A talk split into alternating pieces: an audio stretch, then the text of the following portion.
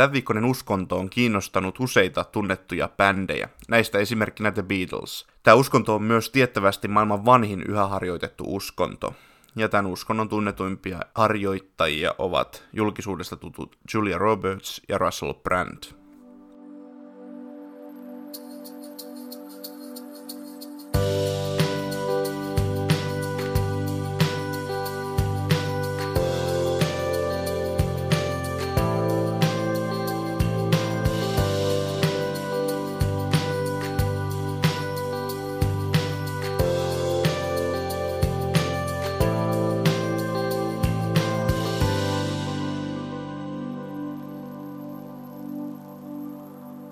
Tervetuloa Uskonnon pitkä oppimäärä podcastin tämän viikkoisen jakson pariin. Mä olen Vilmi Haavisto ja tänään puhutaan hindulaisuudesta.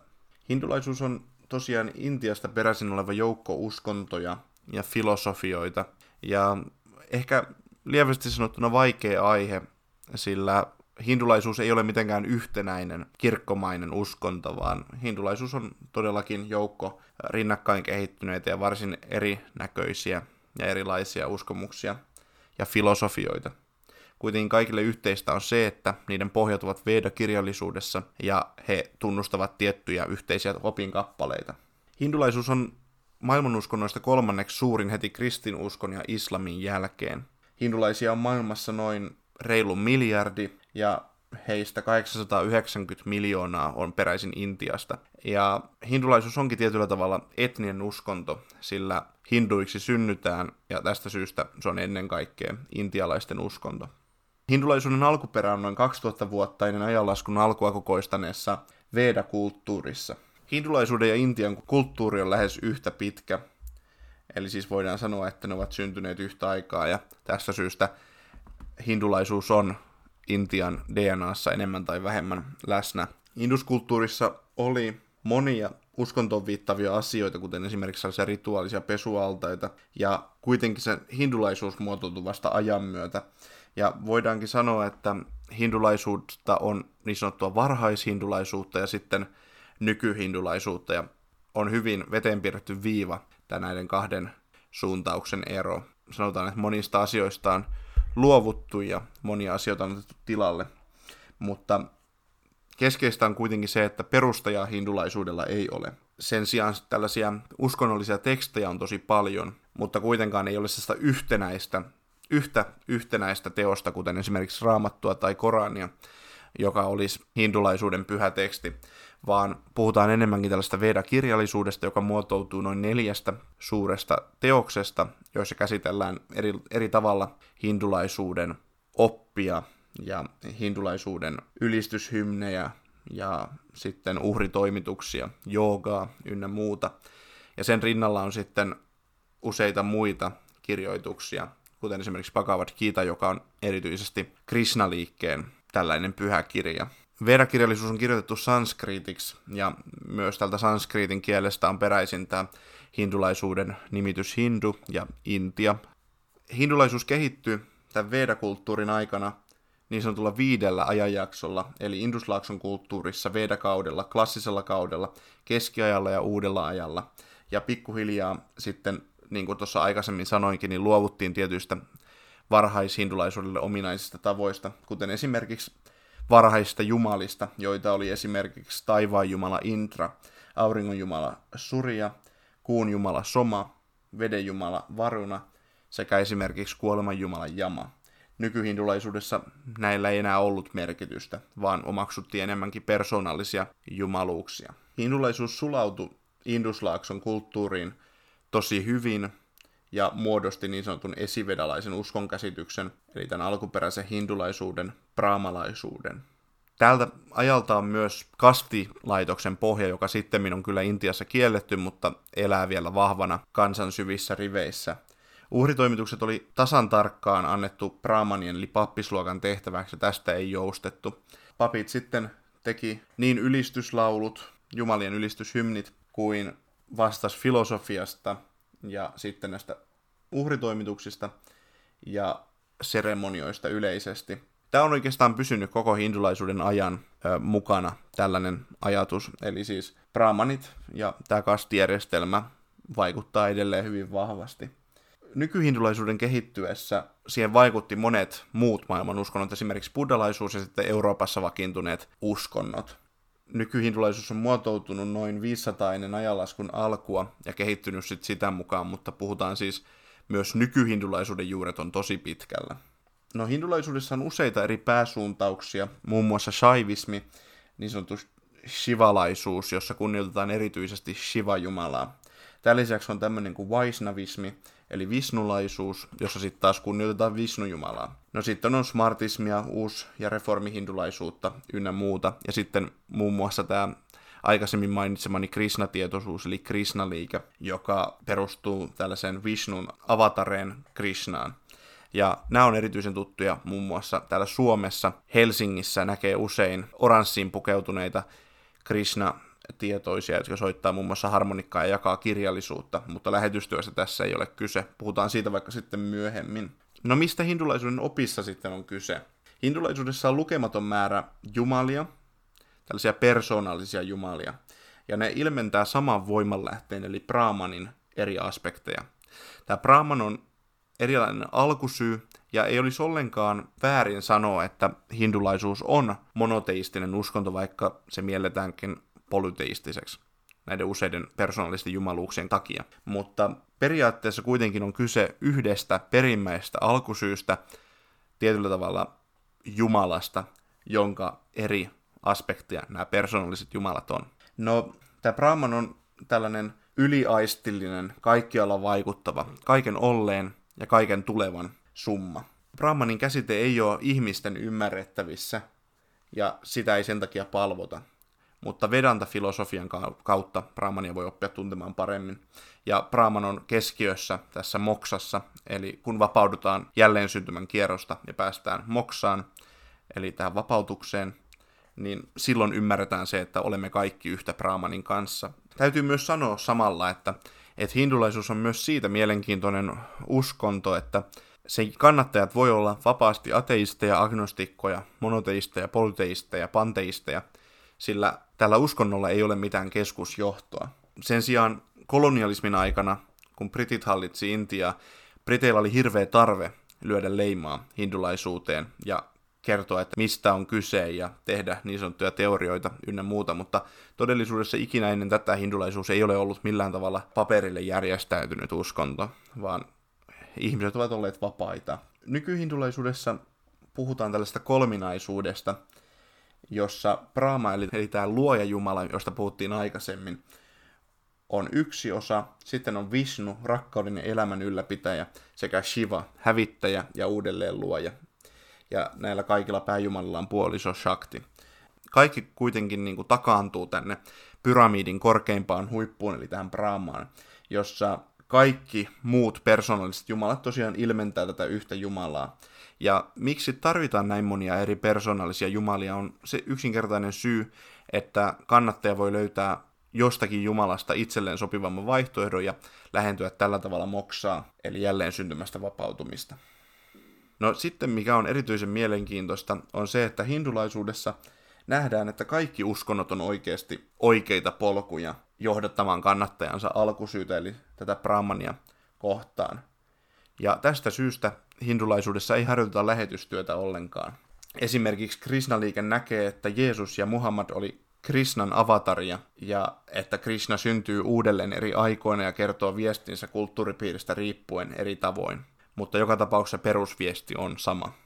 Hindulaisuudessa ei myöskään ole hyvän ja pahan taistelua, eikä taivasta tai helvettiä, vaan nähdään, että hindulaisuus on syntynyt ajalle tällaisen taistelun jälkeen, jossa uskonnon kannattajan ainut tehtävä on pyrkiä vapautumaan tästä samsarasta, eli jälleen syntymästä. Ja kaiken kaikkiaan, jos kysytään yhtä tärkeintä asiaa hindulaisuudessa, niin se on niin sanotusti, se voisi muotoilla tälleen, että samsarasta moksaan, eli tämä on kaiken keskiössä. No, tähän uudelleen syntymään, eli samsaraan, liittyy sitten myös karman laki, eli syyn ja seurauksien laki. Tämä karma, eli sun teot aikaisemmassa elämässä määrittää sun inkarnaation muodon seuraavassa. Eli kuinka sä oot toiminut muita ihmisiä kohtaan ynnä muuta vaikuttaa siihen, että missä muodossa sä ilmeennyt seuraavana seuraavassa elämässä. Ja sitten täällä taas on vaikutusta siihen, että kuinka sä lähestyt sun lopullista päämäärää. Esimerkiksi muurahaisina voi olla vaikea ymmärtää Atmanin ja Brahmanin yhteyttä. Hindulaisuudessa on tällaiset neljä päämäärää, artaa, kaamaa, darmaa ja moksa. Yhteisesti hindulaiset puhuu darmasta, eli tästä ikuisesta järjestyksestä. He kutsuu itseään nimellä Hindu Dharma, eli intialainen järjestys. Tämä Dharma ei ole kirjoitettu ohjeisto, vaan kirjoittamaton järjestys, joka antaa elämälle suunnan ja osoittaa ihmiselle hänen paikkansa. Ja tässä on loistava väli myös sanoa, että ylipäätään hindulaisuudessa ei ole mitään dogmeja. Mutta tosiaan siis on nämä neljä elämän tavoitetta, jotka on tosiaan tämä Artaa, Kaamaa, Dharma ja Moksa. Ja Artaa on aineellisen ja henkisen omaisuuden etsimistä. Kaamaa sitten aistillisen ja sosiaalisen nautinnon etsimistä. Ja Dharmaa oikeudenmukaisuuden etsimistä. Ja sitten Moksa on tämä, tämä vapautuminen tästä samsarasta.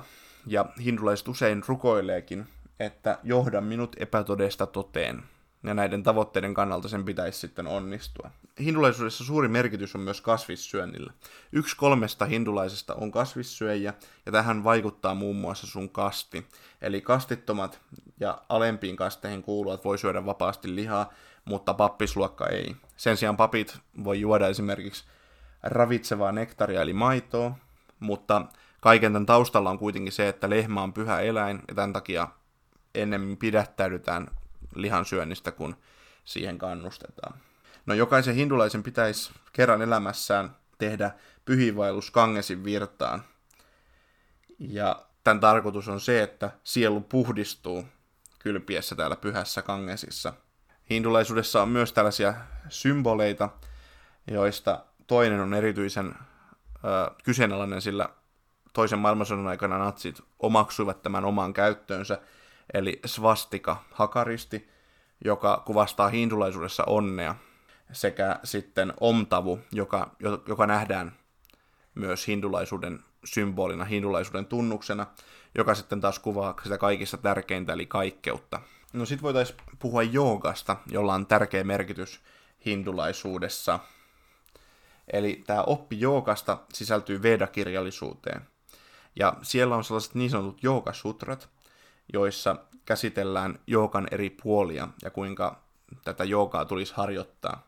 Ja näistä tärkeimpiä on muun muassa yamas, niyama, asana ja pranayama. Ja tämä yamas on tällainen, missä mielentilassa joogaa harjoitetaan, eli väkivallattomuuden, totuudellisuuden, sitten tällaisen hyveellisen elämän, eli ei varasteta, ollaan uskollisia miehelle ja vaimolle. Ja tämä muodostaa sen hyvän, omaksuvan hengen, jolla joogaa voi harjoittaa. Sitten on niama, joka on yleisesti mielenvapautta ja mielen puhtautta, sekä sitten asana, tämä rentoutuminen, ja sitten pranajama, hengitys ja venyttely, jotka muodostaa tällaisen vastaanottavan kehon. Jooga on myös sitten länsimaissa niin vakiinnuttanut varsin populaarimainen, eli sitä ei enää mielletä niinkään hindulaiseksi uskonnon harjoittamiseksi, vaan se on vaan harrastus muiden joukossa, mutta se tausta on tosiaan paljon hengellisempi. No sitten puhutaan vähän hindulaisuuden pyhistä paikoista, eli temppeleistä, eli mandireista. Ne on pyhitetty aina jollekin tietylle jumalalle, ja sitten temppelin omasta jumalasta kertoo aina tällainen kuva, murti, joka on nostettu tällaiselle neliskulmaiselle korokkeelle siellä temppelissä. Nämä temppelit on kaikki tosi samanlaisia, mutta se ero, mikä niissä on, on se, että mille jumalalle se on omistettu, sillä muun muassa taide siellä temppelissä sitten viittaa tämän jumalan elämänvaiheisiin. Ja sitten siellä saattaa myös olla ö, tähän jumalaan liittyviä muita jumalia, mutta joka tapauksessa siellä on vaan se yksi pääjumala. No sitten täällä temppeleissä on jokaiselle temppelille ominainen meruvuorta kuvaava kupoli, jos, joka on kaikista pyhin paikka temppelissä, sillä siellä suoritetaan muun muassa rituaalit. Sitten siellä on halli, johon uskovat kerääntyy. Ja sitten on portti Koburam, joka johtaa sitten puutarhaa, joka niin ikään löytyy jokaisesta temppelistä. Hindulaisuudessa on myös useita erilaisia juhlia. Muun muassa Pongal, kolme päivää kestävä sadonkorjuujuhla. Sitten on Mahashivratri, joka on Shivan yö, joka, jota vietetään perinteisesti helmimaaliskuussa. Sitten on Holi, keväinen valon ja värien juhla, Gangaur, Parvati jumalattaren juhla, Naka Pancham, käärmejumalien sadekaudella vietettävä, eli heinä elokuussa vietettävä juhla, Ganesh Gahatutri, Ganeshan, tämän norsupäisen jumalan, elosyyskuussa vietettävä juhla, sekä esimerkiksi Navaratri, joka on sitten yhdeksänpäiväinen syyslokakuussa vietettävä Purojalle omistettu juhla. Sitten on muun muassa Dusera, joka on hyvän voittoa pahasta juhlistava kymmenenpäiväinen juhla, sekä esimerkiksi Diwali, valon juhla, lokamarraskuussa. No millaista sitten on ihan tavallisen hindulaisen elämä? Nykypäivänä monelle ihmiselle hindu ja intialainen tarkoittaa samaa asiaa. Varsinkin esimerkiksi Jenkeissä on tosi normaalia puhua hindusta, kun puhutaan intialaisesta ihmisestä. No, mutta joka tapauksessa esimerkiksi Intiassa tämä elämäntapa näkyy ihan kaikkialla. Joskus hindut palvoo jumalia näissä temppeleissä, joskus se on tosi vaatimaton se temppeli ja joskus taas tosi hulppea. Temppelipalvelussa tärkeintä on, että se Jumalan luo mennään monta kertaa päivässä ja sitten tuodaan erilaisia uhrilahjoja, kuten mausteita, kukkeja ja suitsukkeita. Ja sitten tosiaan Jumala, Jumalia varten on tarkkoja rituaaleja, jossa lauletaan ja soitetaan kelloja. Mutta kaiken kaikkiaan, vaikka temppeli onkin se pyhä paikka, jossa tämmöinen hindulaisuuden pyhä paikka, niin koti on kuitenkin jokaiselle hindulle kaikkein tärkein uskonnon harjoittamisen paikka, ja kodeissa on usein se oman Jumalan alttari. Uskonto vaikuttaa myös hindulaisilla ammattiin sekä aviopuolison valintaan, sillä useimmiten puolison valitsevat vanhemmat ja puolisoa etsitään muun muassa lehtiilmoituksilla. Tämä on just, juurikin nyt tälleen hyvin Intian normatiivisia käytänteitä, mutta joka tapauksessa hindulaisuus on enemmän tai vähemmän intialainen, intialaisten uskonto.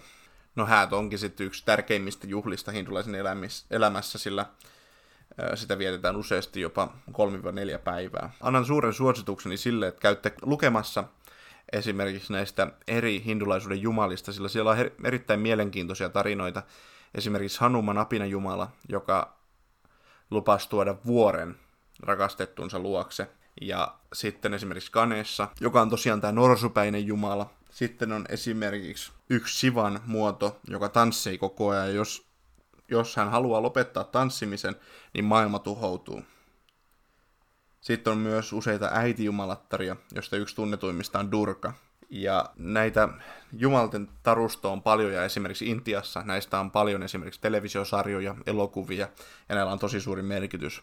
Ja ne on erittäin draamarikkaita, eli niissä on, niissä on kyllä ihan mielenkiintoista settiä kaiken kaikkiaan.